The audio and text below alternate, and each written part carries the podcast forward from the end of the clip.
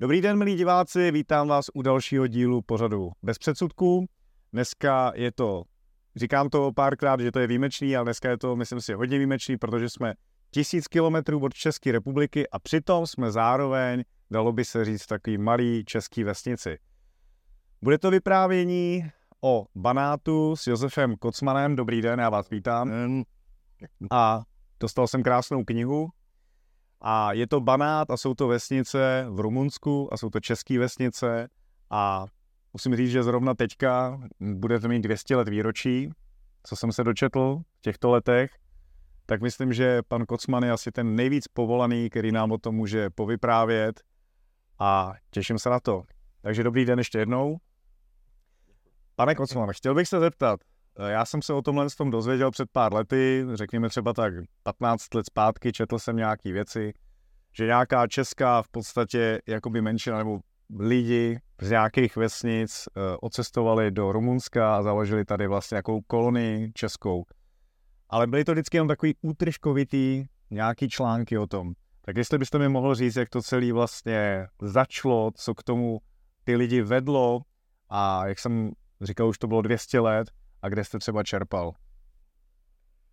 Mě to zajímalo, eh, jak naše předkové sem přišli, proč sem přišli, která byla příčina, ta hlavní a i ta vedlejší, jak se tady udrželi.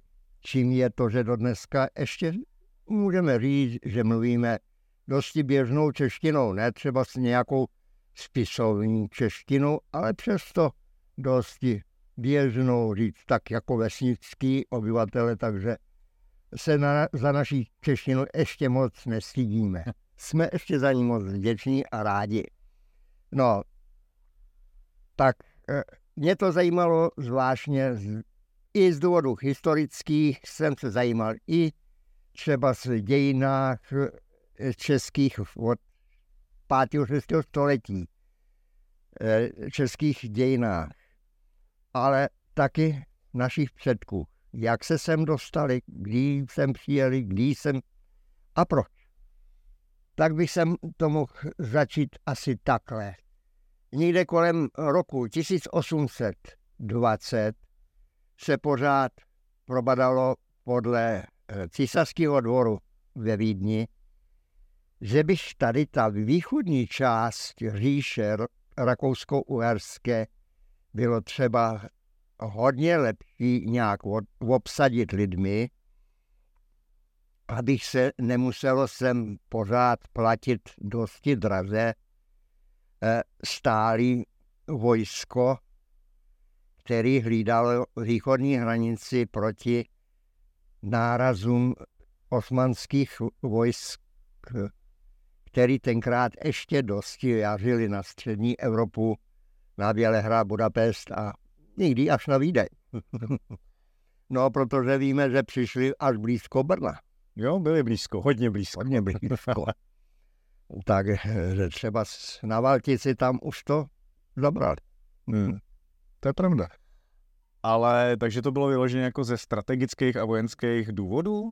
Bylo to zvláštně ze strategických a těch důvodů vojenských přemýšlený tak, že po jedné straně třeba snaráželi severní část Evropy eh, eh, Rusové, jo, veliký císařství ruský, a po druhé straně musulmánský, musulmánský turecký, který eh, eh, když se vypravilo do Evropy, tak to nebylo, že tam šlo 10 nebo 15 tisíc vojáků většinou 150 až 200, 170, 180 až 200 tisíc vojáků.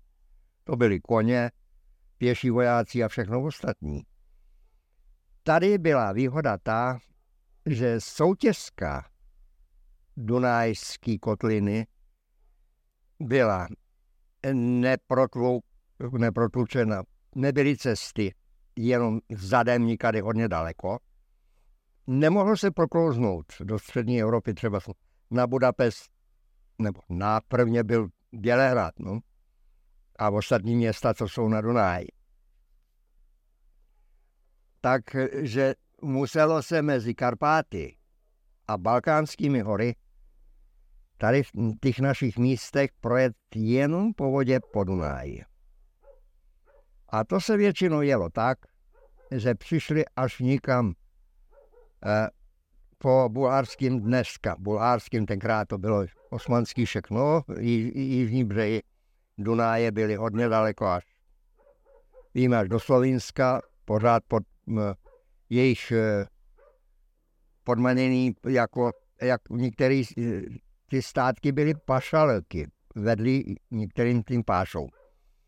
A to pro rakousko-herský císařství křesťanský bylo dosti nepříjemný, i když třeba dostávali několik eh, pomocích, ale ty byly dosti vzácný od některých království evropských, kterým to moc nebylo, když to tím víc uškodějí, tak oni potom zase zasílejí ekonomicky a takhle. Tady nech já Rakušany, ať, se bránějí, a tě vymlátějí je prvně, na nestíhne na nás, tak my se potom obráníme taky. Každý se bránil jak mohl. A protože, jak víme, dějina ještě v té době osmanský vojska byly dosti silný, ty turecký, a takže bylo třeba vzít nějaký ohled. Rozhodlo se to takhle, že bych to bylo třeba tady více zdalidně. Tak se o tom pře- přemýšlelo dlouhý čas, asi 4-5 let. Takže by sem poslali návrh Rakužany. No, a ty by byli jistí, protože by to byli jejich lidi. Tak svolali, udělali takový ne, sondáže po, po městách a i po vesnicích, kdo by si se chtěl přestěhovat, že by mu dali rozličný eh, podmínky životní a političní a já vím, co ještě jiného, že třeba eh, slevení daní, abych neplatili na spole nebo z jiných podniků rozličných. A aby byli i chráněni trochu i vojskem, ale i povinný vojenským, vojenské službě. No, oni si to trošku rozmysleli a říkali, no, když tam nejsou žádný hrady, žádný velký zámky a veliký hrady, pevnosti, oni všechny Turci, kali prošli a co podmanili, tak je dali ty místní potom, který dobili, rozbourat všechny hrady. Ne? Ne? Tak byly pobourány třeba z Golovín, Golovíňac, hrad svatého Ladislava vedle Koronínu, nebo Koronínu. Dneska se zase opravuje. V Srbsku už je opravený Golubac už dávno, ale v Rumunsku se to začalo už několik let pomalu zase, ale chtějí ho udělat v jeho původním stavu, jak vypadal podle starých výkresů nikde, co se našli ze 14., 15., 16. století. A to byly hrady, které bránili někde ty průsmyky vodní. Tak když se to nepodařilo s těma Rakušanama, Austriákama, tak se pokoušeli, abych to udělali třeba s Maďarama. Ty se taky zeptali první řadě, no máme tam, dostaneme hodně rozsáhlý lanta, můžu se rozletět s koněm. 50 kilometrů tam a zpátky. A to asi tam nepůjde, tam jsou jenom kopc a stráně vrchy a skalnatý vrchově, skalnatá vrchovina, skoro horská poloha. No, tak tam nejde. No, koho by sem potom dali? No, tak to zprobovali třeba na Čechy, protože ty byli pořád pod jejich vedením a dominací víme ještě ze 15. století, byl ještě Karel IV., který byl i císař rakousko-herský, takže spolu dosti pracovali. A za druhý to promysleli i takhle, no, když by je Turci náhodou pochytali a všechny ženy jim vzali nikam do haremů a je nikam dali pracovat do těch Anatolii, do měděných dolů a těch Čechů nebude tak škoda jako na. No, to je hezký. No a takže se to dosti dlouho nabízelo po celý českým území. Prvně jenom poblíž okolo hranic a potom už po celém státu, po celém území, jak bylo tenkrát. Jasný. Povídejte dál. No. A takže z kraje by se, že si usadí asi nějaký dvě, tři vesnice na chodu do průseku, to bylo někde vedle Oršavy, uh-huh. protože tam se mohlo od Oršavy k Herkulánu Karance Bešlugor do Nížiny Banácky a po Dunáje nahoru až k Nové Moldavě, zase tam se to zase po, po Nové Moldavě vejš už e, jako dneska je to srbský banát, ale tenkrát to byl pořád banát. No, tak nová církva, byla církva, Bílej kostelík, nebo Weisskirchen, jak se tomu říkalo německy. Je to městečko, kousek za hranicama dneska rumunským a po 1920 to bylo rozdělené a ta část banátu padla k Jugoslávii nebo Srbsku. A Vršec, tak to byly, to byly takový městečka tady blízko Dunáje, podle Nery, řeky Nery, který zase bránili tu horejší část, když by se to obkolilo okolo hmm. vrchů, vrchů okolo těch horách a šlo se z té strany, aby se pomohlo tu tím, co přijdou od východu. Takže tam potřebovali taky hlídku i z jedné strany, i z druhé strany, aby to bylo více zalidněný a taky vojáky, aby tam byli dosti, dosti dobře zaopatřený, jako i zbraněma, ale i zásobama jídla, obleku a všeho ostatního. Jestli se můžu zeptat a přerušit, takže to bylo myšlený jako zázemí pro armádu? Když bylo to myšlený tak, aby se to více zalidnilo a potom z těch místních lidí se vybíral vojáky na ty hraničáry, protože ty jistě si tam budou chránit víc svoje rodiny, svoje děti, svůj malý majetek, který budou mít, než ten placený voják, kdo ví odkajč, tady daný. Ten tam bude, až už mu bude hrozit nebezpečí, tak veme pušku na rameno a uteče. Ale to ten nenechá Turka, abych šel dát. Hmm.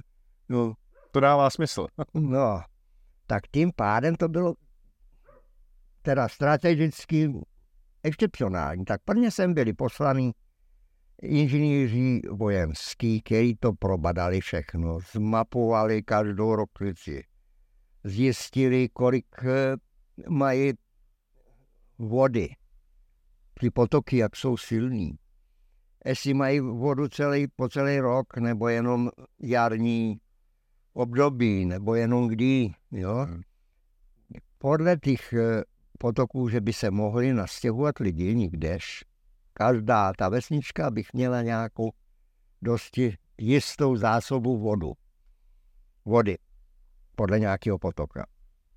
A taky se to promyslelo tak, aby žádná vesnice nebyla usazená hned vedle Dunáje. Takže se to rozhodlo takhle, že se měla každá vesnice usadit nejblíž k Dunáji hodinu cesty pěšky po nějaké tři rokli potoku. A tam, i když se prokopala cesta někde, vozová, po té rokli, abych se tam mohl zajíždět, no, tak ty sedláci museli si udělat povinně Eh, stíhali vojáci, oficíři, nápravy odvozu o jednu pít krať. No, má to veliký význam, jo? Ale sedlák si protlouk podle skály tulika, kolik projel on. Porazil tulika silných stromů, aby mu nechytili za s vozem nápravy. Jo. A když tam zajel běžný komerční vojenský vůz, který byl dosti standard, no tam jeho dílka nápravy, ten chytil za skálu a strčil do propasti. A nebo projel mezi dva stromy a na jedné straně chytil, na druhé neprojel dále. Ne, ne, to, nešlo. Hmm. No a to byly kilometry, jo. To bylo šikaný, to bylo dobře vymyšlené. No. To byla jedna překážka, kterou žádný nespozoroval hned z kráje, ale ty vojáci už to promysleli takhle. Kde? Taky co se jim slibovalo, když viděli z kráje, že jich moc nemohli nachytat, tak potom se slíbilo, že každý hospodář, každý hlava rodiny, jak to tam psalo v těch e, spisách, e, na těch e, biskupství, Českobudějovice, Plzeň, Brno, já si čtyři, z kterým i Praha, co jsem mohl nikde sehnat. No, že mě zajímalo, jestli přišli do některé vesnice všichni lidi z jednoho místa nebo z nějakého dílu eh, eh českých. No z nějakého vlastně no, části toho Česká. A oh, ono to nebylo tak. Oni se udělal veliký tábor. Tak asi na 10 kilometrů dneska už je tam Vídeň. Eh, a dolejš pod, pod Vídní. Veliký tábor dřevěných baráků a tam si mohl každý přijet s vozem, jeho vozem, jeho motajem a jedným koníkem měl mohl mít i kozu nebo dvě, i krávu, mohl mít i dvě prasátka, mohl mít i několik slepičkách, anebo husy, nebo jiného. A s celou hodinu. A dozatím čekal, než se udělala výprava pro 30 rodin. To, jak se to promyslelo, jak se sem dopravit, no nešlo to tenkrát ani letadlem moc, ani vlakem, protože jich moc nebylo. to jich opravdu moc nebylo. Takže se eh, vidělo, že po Moravě v Čechách byli šikovní chlapí, kteří skládali vory.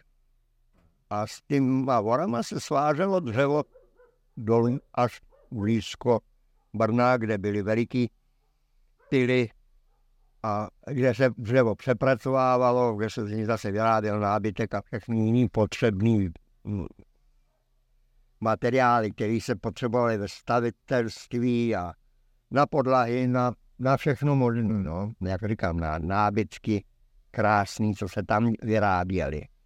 A ty šly skoro do celé Evropy, protože Češi na to byli mistři. A taky, že měli ty mistry voráři. Tak ty vzali až do Vídně a ty upravili veliký vory v skládách v jehličnatých stromů, který měli takových 22 až 24 metrů dílky. Vyskli dva roky, aby byli lehký, abych nešli hodně do vody. A tak ty se složili takových 12 metrů asi široký každý ten vor a 24 metrů dlouhý. Na každém voru se upravil dřevěný, lištovaný domek, 10 metrů dlouhý a 5 metrů široký. V čelách byly dveře. Půl byl přehražený. Půl byl jedné rodiny, půl byl druhé rodiny. Podle bylo dosti místa si tam nechat ještě vozík, kozy, prasátka, chlívečky, a co mě, rozličný hospodářství. A taky do, kolem dokola byl uděl dřevěný lehký průtek, aby na, nenapadali děti do vody. Při té přepravě. A když se naschánělo 15 těch vorů, který byli svázaný křížem se silnýma lanama k sobě, a na předních a posledním voru byli voraři, kteří pořád eh, to dirižoval po středu Dunaje, kde byla voda nejlepší, abych nikde neuvázil na jazykách, na plavách, velikých řekách, Sáva, Drava, Morava a taky z Maďarska, která přiteká Tisa, je jedna z největších vod, která zateká do Dunaje. Ona je skoro větší než Dunaj, tam, kde se scházejí, to asi viděli taky, hmm, hmm. Který při, přiteká ze zhora. No, tak, že oni už měli Rakušani dosti proskoumaný Dunaj a zmapovaný dno Dunaje. Celý Dunaj, protože oni komerčně to moc potřebovali. Oni měli krze Slovínsko uh, přístup k moři, na Jadránský moře, na Triezdu. Hmm. Ale potřebovali i tady spojení eh, po Dunáji až k Černému moři, kde se zase přiváželi bohatství z, i z blízkého, ale i ze vzdáleného východu. Takže jako... To byla velká dopravní tepna vlastně. No, takže oni ten Dunaj měli nejlepší zmapovaný. A všechno kolem. A taky kde a kde byly potřební větší e, přístavy, třeba na pšenici, která se e, pěstovala v rumunské nížině, ale i v banátské nížině a taky v panonské nížině, tak byly kolem Dunáje všady udělaný malý přístavy, ale veliký skladiště na, na pšenici, na žito, na ječmen, na oves a všechno ostatní, co se vyžadovalo. I hrách a třeba spadla jinýho, protože to se všechno vyváželo. Ne všady se takhle vedlo, jako tady, kde byly ty nejúrodnější pole. No, Paronská nížina nebo západo Banávská celá. A do dneska se tady pořád vede ty nejlepší úrody. Tam se vyndají kukuřice i pšenice až 9 tisíc kil a přes 9 tisíc kil na hektar, to není málo. To se všady nevyndá. A takže byly ty přístavy udělané. Abych ty lidi lepší nalákali, tak jim slíbili, že každý hlava rodiny dostane 24 jíter pole, ho nebude muset platit žádný daně 30 roků vůči žádnému místnímu nebo vzdálenému pánu nebo nějakým klášterům, kostelům nebo ví komu jinému. Uh, účel byl ještě trošku i jin, říct, i e, podle e, na, náklonosti vyznání katolické víry, která chtěla to pravoslavnou pomalu trošičku popostrčit víc na východ. Takže ty, kteří se do Banátu přistěhovali, to byly jakýkoliv národnosti, tak museli převzat, převzít eh, katolickou víru, katolický vyznání. Na to jim zase pomohlo biskupství a dostávali pomoce až eh, z papežství, třeba s nazvony, na dostavění, kde nebylo dost peněz, na varhany. A to zase byli placený ty, kteří vyráběli zvony. Kde se vylejvali zvony? V Praze a ve Vídni? Kde se dělali varhany? Ve Vídni v Praze? no tak zase ty peníze se vracely zase tam. Ale tady se tím lidem udělali dosti brzy. Se to mohlo opatřit. Takže to byly ty pomoce z víc stranách. Myslel se i na tu vojenskou obranu, ale myslel se i na tu političní, ekonomickou a všechny ostatní. Takže to bylo chytře, dobře, rozumně, strategicky promyšlený všechno. A každý, jak jsem se už zmínil, eh, hlava rodiny dostane 24 tel pole. Dlouho mi to trvalo, než jsem zjistil, kolik to asi měřilo, ta jedna jítra pole. Že dneska už se tyhle míry nikde eh, v zemědělství nepoužívají. No ale ve starých románách na naší faře, co byli z český, eh, který jsem přinesli první kněží a první učitelové český v pytlích, abych se zachovala ve škole. A v té vesnici, aby se zachovala nadále česká řeč, aby se nezměnila na maďarskou nebo na německou, který by oficiální. A většinou se to takhle stávalo, že se předali, no, když jsme tady stejně, tak to je oficiální řeč, tu bude každý potřebovat, tak ankoliv se než to potřebuje. A tu češtinu půjde snír za Unie a tam dále což ne. No, takhle to bylo rozhodnuté. A tak se to stalo, že třeba se městách Lupeno, svatá Anna, Anina a podle Rešicích a jinde, všichni Češi, kteří sem přicházeli do Banátu, hmm. tak po dosti krátké době, za kolik, několik desítek let, zanikly české rodiny a už byli sami Němci to, nebo Aďarí, nebo jinak. A nikdy se na to i dbalo, aby se integrovali do, do místní politiky a do, do toho, do jejich národnosti. By se neukázalo, že snad ti lidi potom by si nevyžadovali nějaký jiný práva.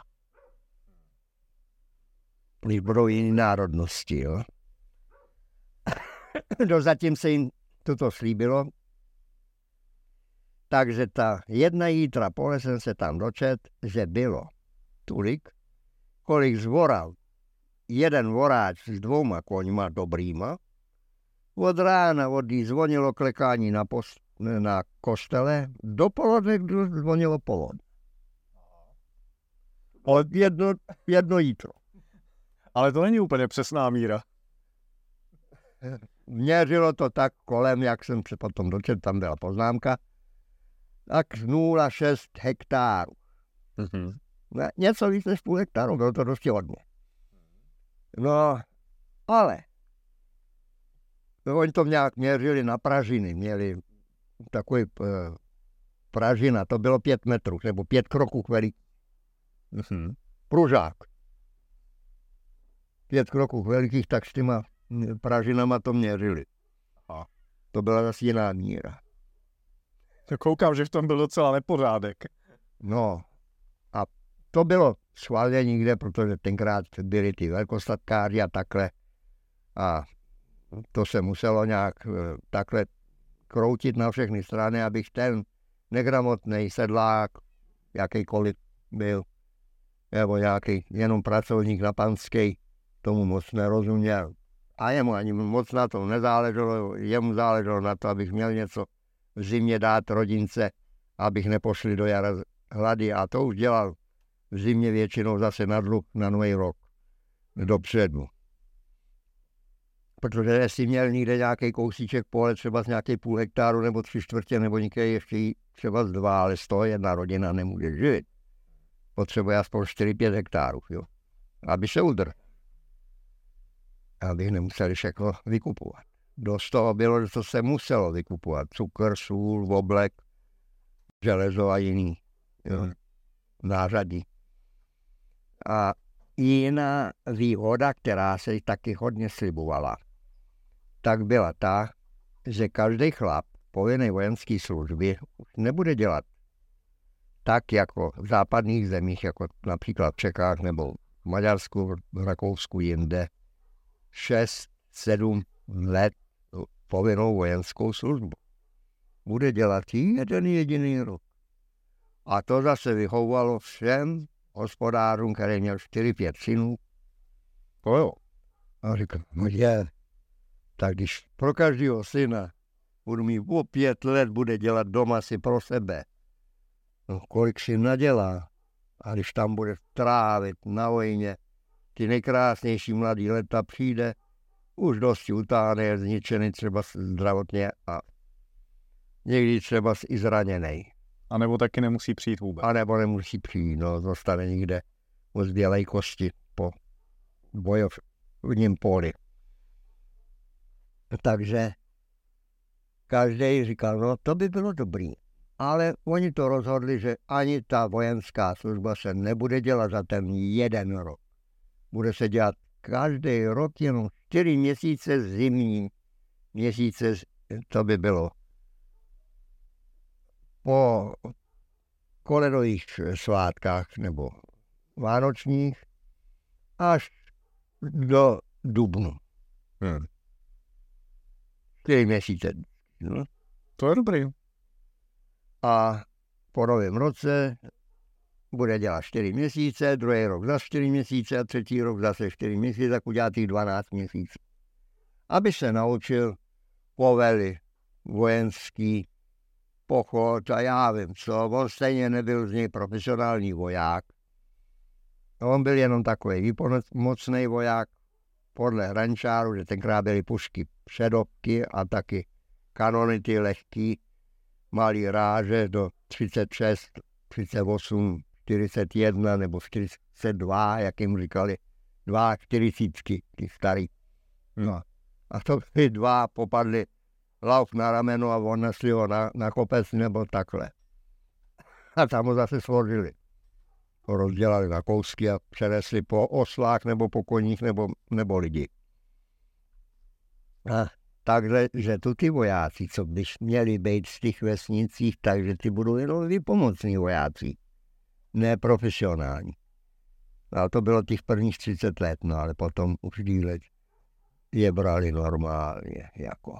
Ale tak do začátku to hodně pomohlo. Ale za těch 30 let prvně, no, ono s tím nalákali hodně těch eh, hospodářů. Byli to většinou schudlí eh, domkáři z vesnicích, ale taky i schudní řemeslníci ve městách, kteří si nenašli dostatečně práce, aby si mohli svoji rodinu udržet. Jich bylo i dost. A neměli všichni dost výdělku, dost práce. Takže se přihlásili i třeba v městečkách a trž, tržních městách takhle ty skudlejší obyvatele. Sem. Nikde, každý, když slyšel, to bude zaslíbená země, 30 roků dostanu pole a nebudu z něj platit. A ta vojenská služba, a byl ještě jiný, a aby se jim snad neubližovalo, tím, který se sem nastěhují, tak budou pod dozorem vojenským některého velkého regimentu pohraničního. Karansebe, Šlugoš, Ošova, Vršec a Bela Cerkva, tady co bylo, ty městečka, hmm. Oravice. Tam byly větší, větší regimenty No jako Karel Sebešte měl 3500 vojáků, tam nebylo to málo. Lugoš měl dva regimenty. A píše se to Lugoj, Rumun. Hmm. To tam tady projeli. Uh, na ty výhody se přihlásilo z kraje asi čtyři zájezdy. Čtyřikrát řekneme takových po 100 lidí, 95 100 lidí. Protože řekneme, šlo 30 rodin na 15 vorů. Každé rodině počítáme taky 4 osoby. Máma, táta, dvě děti. A nebo i dědeček s babičkou nikdy. A nebo mohli těch dětí být i víc. Není to nikde upřesněný, kolik těch lidí v každém zájezdu bylo že ten, ta větnice, co byla v tom baráku na tom horu, tak byla pět na pět a tam byly postely kolem dokola, nějaký stůl půly. Zásoby jídla si vzali a oni jim taky dali, abych nemuseli snad trpět hlady, vody a jídlo si vzali. Plavilo se po Dunáji jenom za dne a když byla mlha, tak se zakotvilo někde v jistém místě, kde byla hlídka vojenská abych je nikdo nevykradl, anebo ne, nevyničil. Hmm. No, tak většinou podle nějakého hrančářského posádky, tak tam byli. A to se předem vždycky ustanovilo, odkaď až kam se budou plavit. Takže většinou se plavalo z Vídně až sem na místo takových mezi 16 až 18, někdy až 21 dní. Hmm. Jenom ve dny. No, bylo vidět. Ale to... Neměli radáry, víte, tenkrát, no.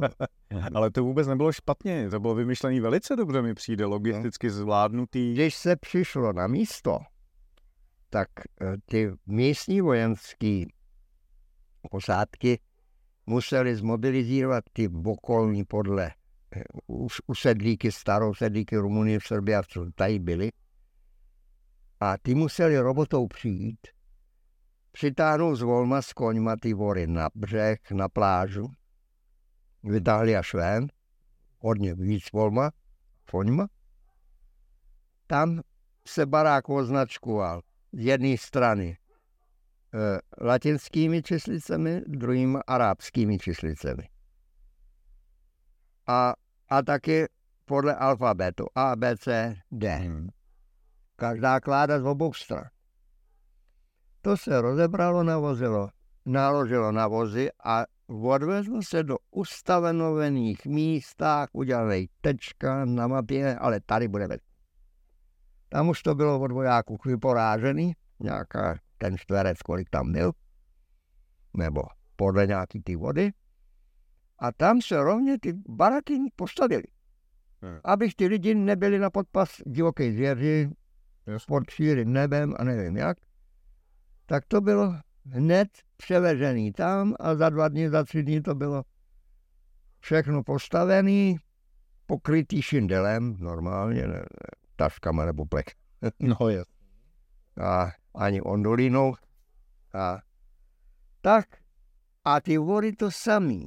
Ty se taky vzali a udělali se z toho chlevy a jiný potřebný. To se přeřezalo na kratší hmm a všechno se odvezlo tam. Nic se ne, nezávodilo, nic se nezničilo. To bylo dobře vymyšlený. No a pro každá vesnice byla uh, nikde takhle usazená po nějaké té řece, po nějaké tom potoce, která tekla. A jak jsem říkal, některý mají až 18 km daleko od Dunaje, no a nejbližší je svatá Helena, teda na rumunském území to v Srbsku tam byli i blíž někdy, hmm. taky na 4,5. A České selo je dosti blízko vedle eh, Bela Cerkvy. Ta je, ta je blízko Dunaje zase. Hmm. A tak tam byli čtyři usazený ve srbském barátu a v rumunském barátu byly čtyři vesnice. A osm vesnicí. 4 a 8 by taky bylo 12. Uh, eh, já bych se zastavil jenom na ty, které jsou tady na rumunském území dnešním. No, nikdy až do 1920 to bylo jedno. Když si to bylo knížectví, že Rumunsko se skládá ze sedmi takových knížectví spojených. No, ne sedmi Hradsko sedmi, sedm knížectví, celý Rumunsko, dneska veliký Rumunsko. Že když si se Rumunsko jmenovalo jenom Valašsko, bylo to mezi Karpátama od Turnu Severínu až eh, Brejle, insula Mária Brejle, to je veliký ostrov Brejský. Tam jsou dva podle sebe, že obtíká Dunaj. A tam odsaď byla Dobrožie, částečně dnešní Bulharsku a částečně Rumunsku. Delta. Hmm. Dunajská patří do toho. No a potom byla Moldávie, která je taky dneska rozdělena na půl. Půl je samostatný stát počítaný, no, skoro bychom to tak jako měli podle He. historie, podle, historie ne, ale podle... Jak to dneska berou, no. jak je to rozdělený?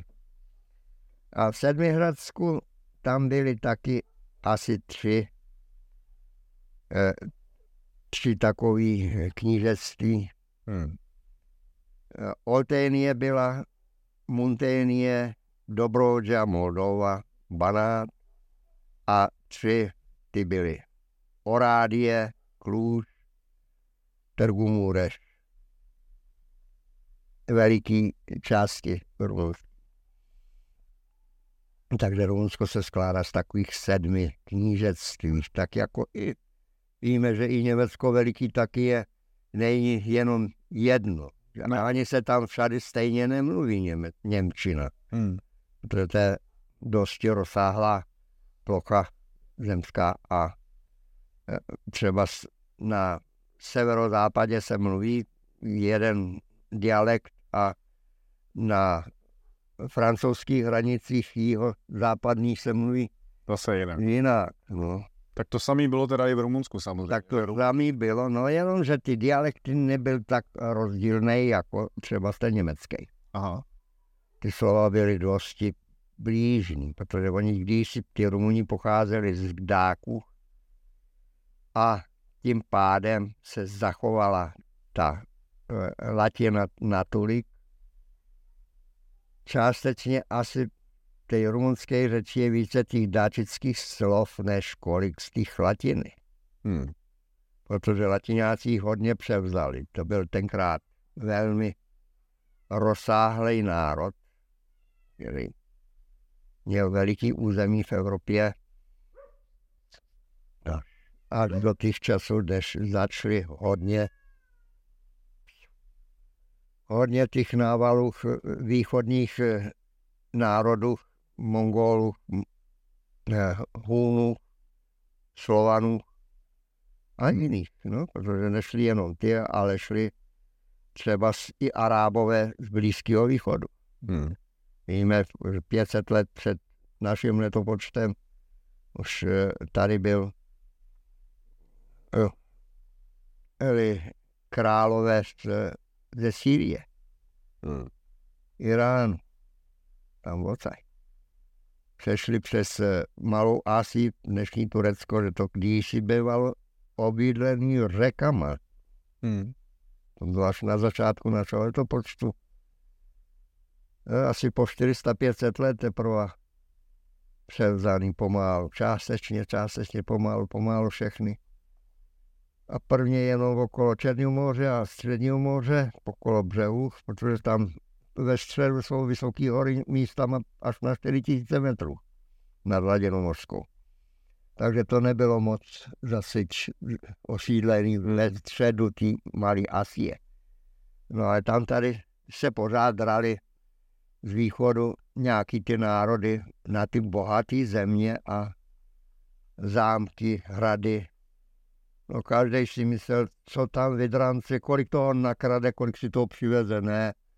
Ne, něco jiného, ne, že bych to chtěl opanovat a panovat tam nadále. Někteří třeba chtěli i to, jako třeba Římaní. Ty měli takovýhle úmysl, že oni jsou eh, eh, stapenitori lumí, jak řekli. Oni jsou pánové celého světa. No. E, dále, ať se vracíme k našemu, co jsme začali. Takže když se ty lidi teda dostali, tak se taky ustanovilo hned od začátku, kde bude postavený kostel Fara ve středu vesnice hmm. a lidi si potom budou stavět na všechny strany, kam bude mít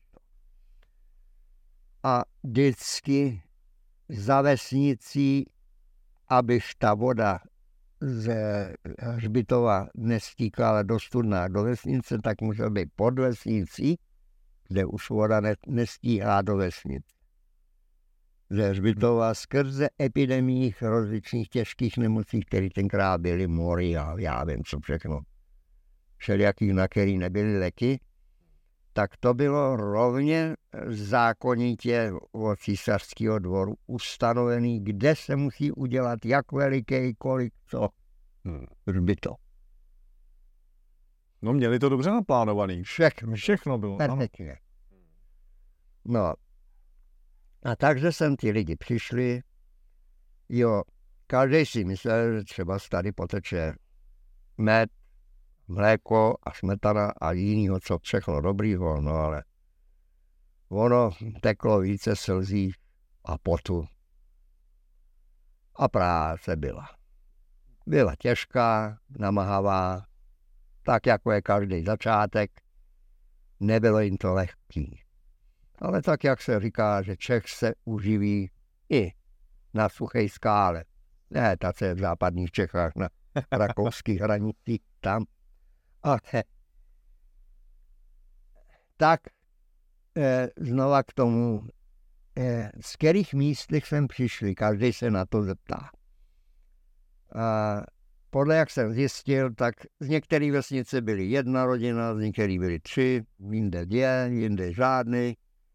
A z některé části Česka, ať to bylo východním z Moravy, nebo střední, nebo západních Čech, ale dokonce byly i rodiny, které byly až ze severních částí, zvlášť na Moravě. No tak ty byly až blízko Ostravy. Hmm. Uh,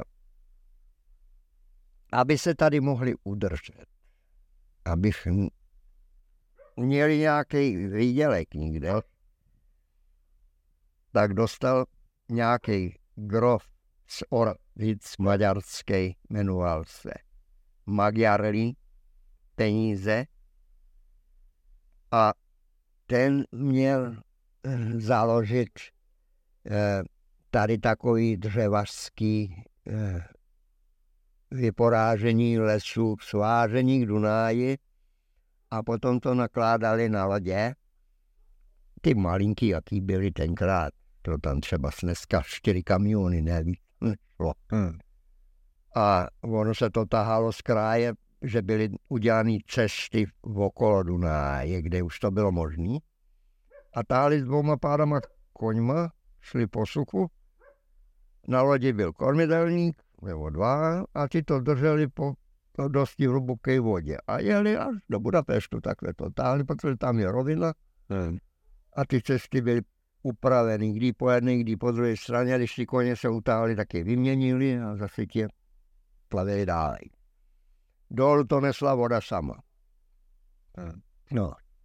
A takže se to dřevo použilo v Maďarsku. Ten, dneska už jsou tam pruhy lesu. Za poslední 60 let se to udělalo tím, že tam byly veliký větry a v zimě ty vesnice a městečka byly zanešený sněhem, takže se nehnuli. Moc lidí tam i vyhnulo.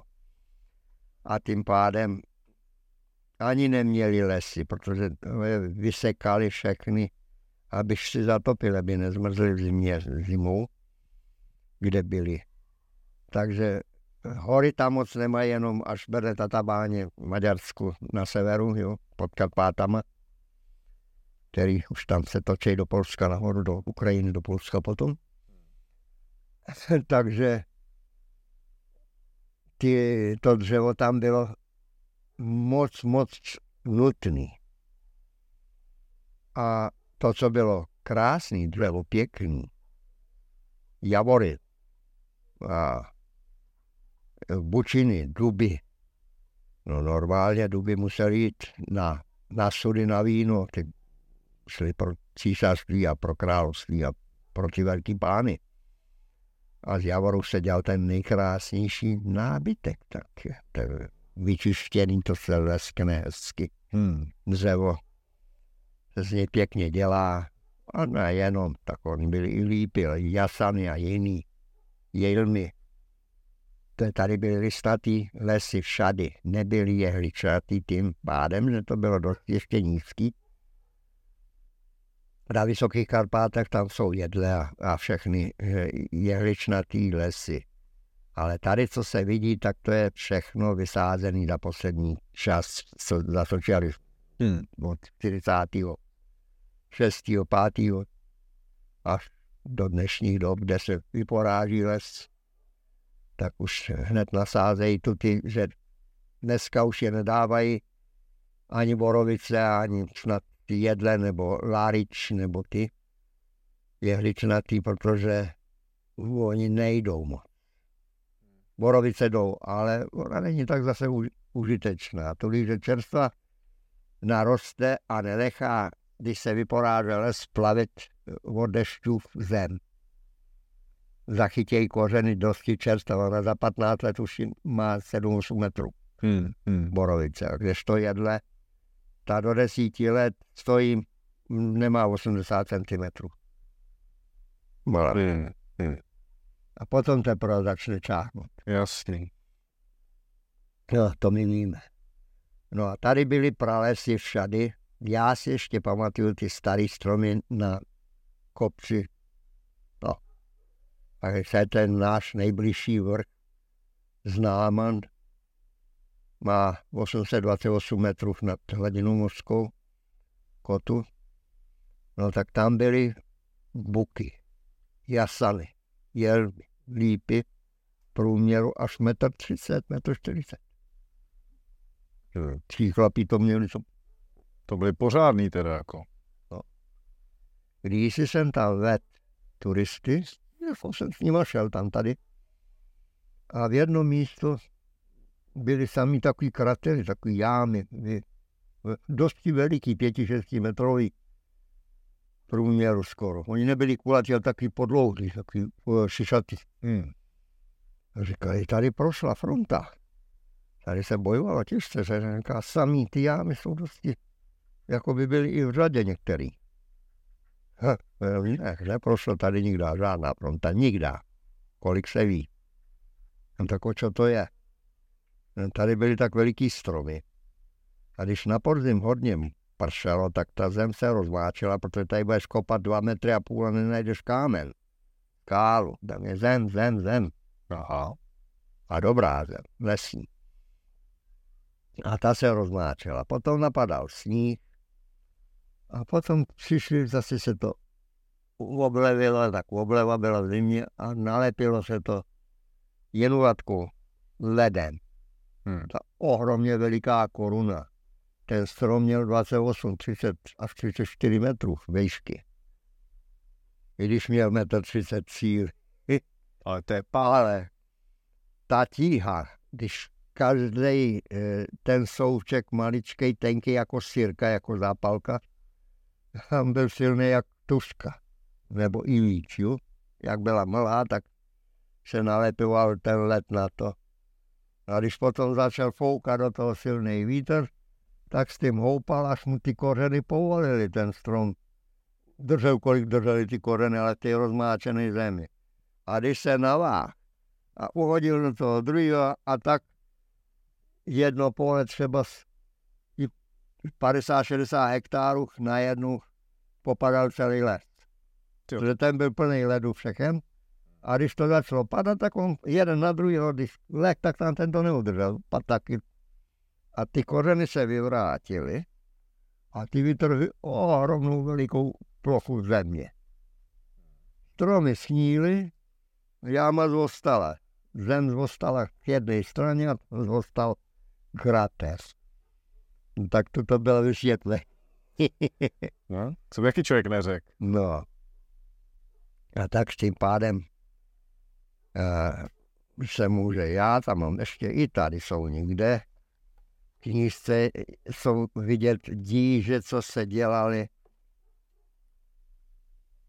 na obilí, jako sypky nikde ne.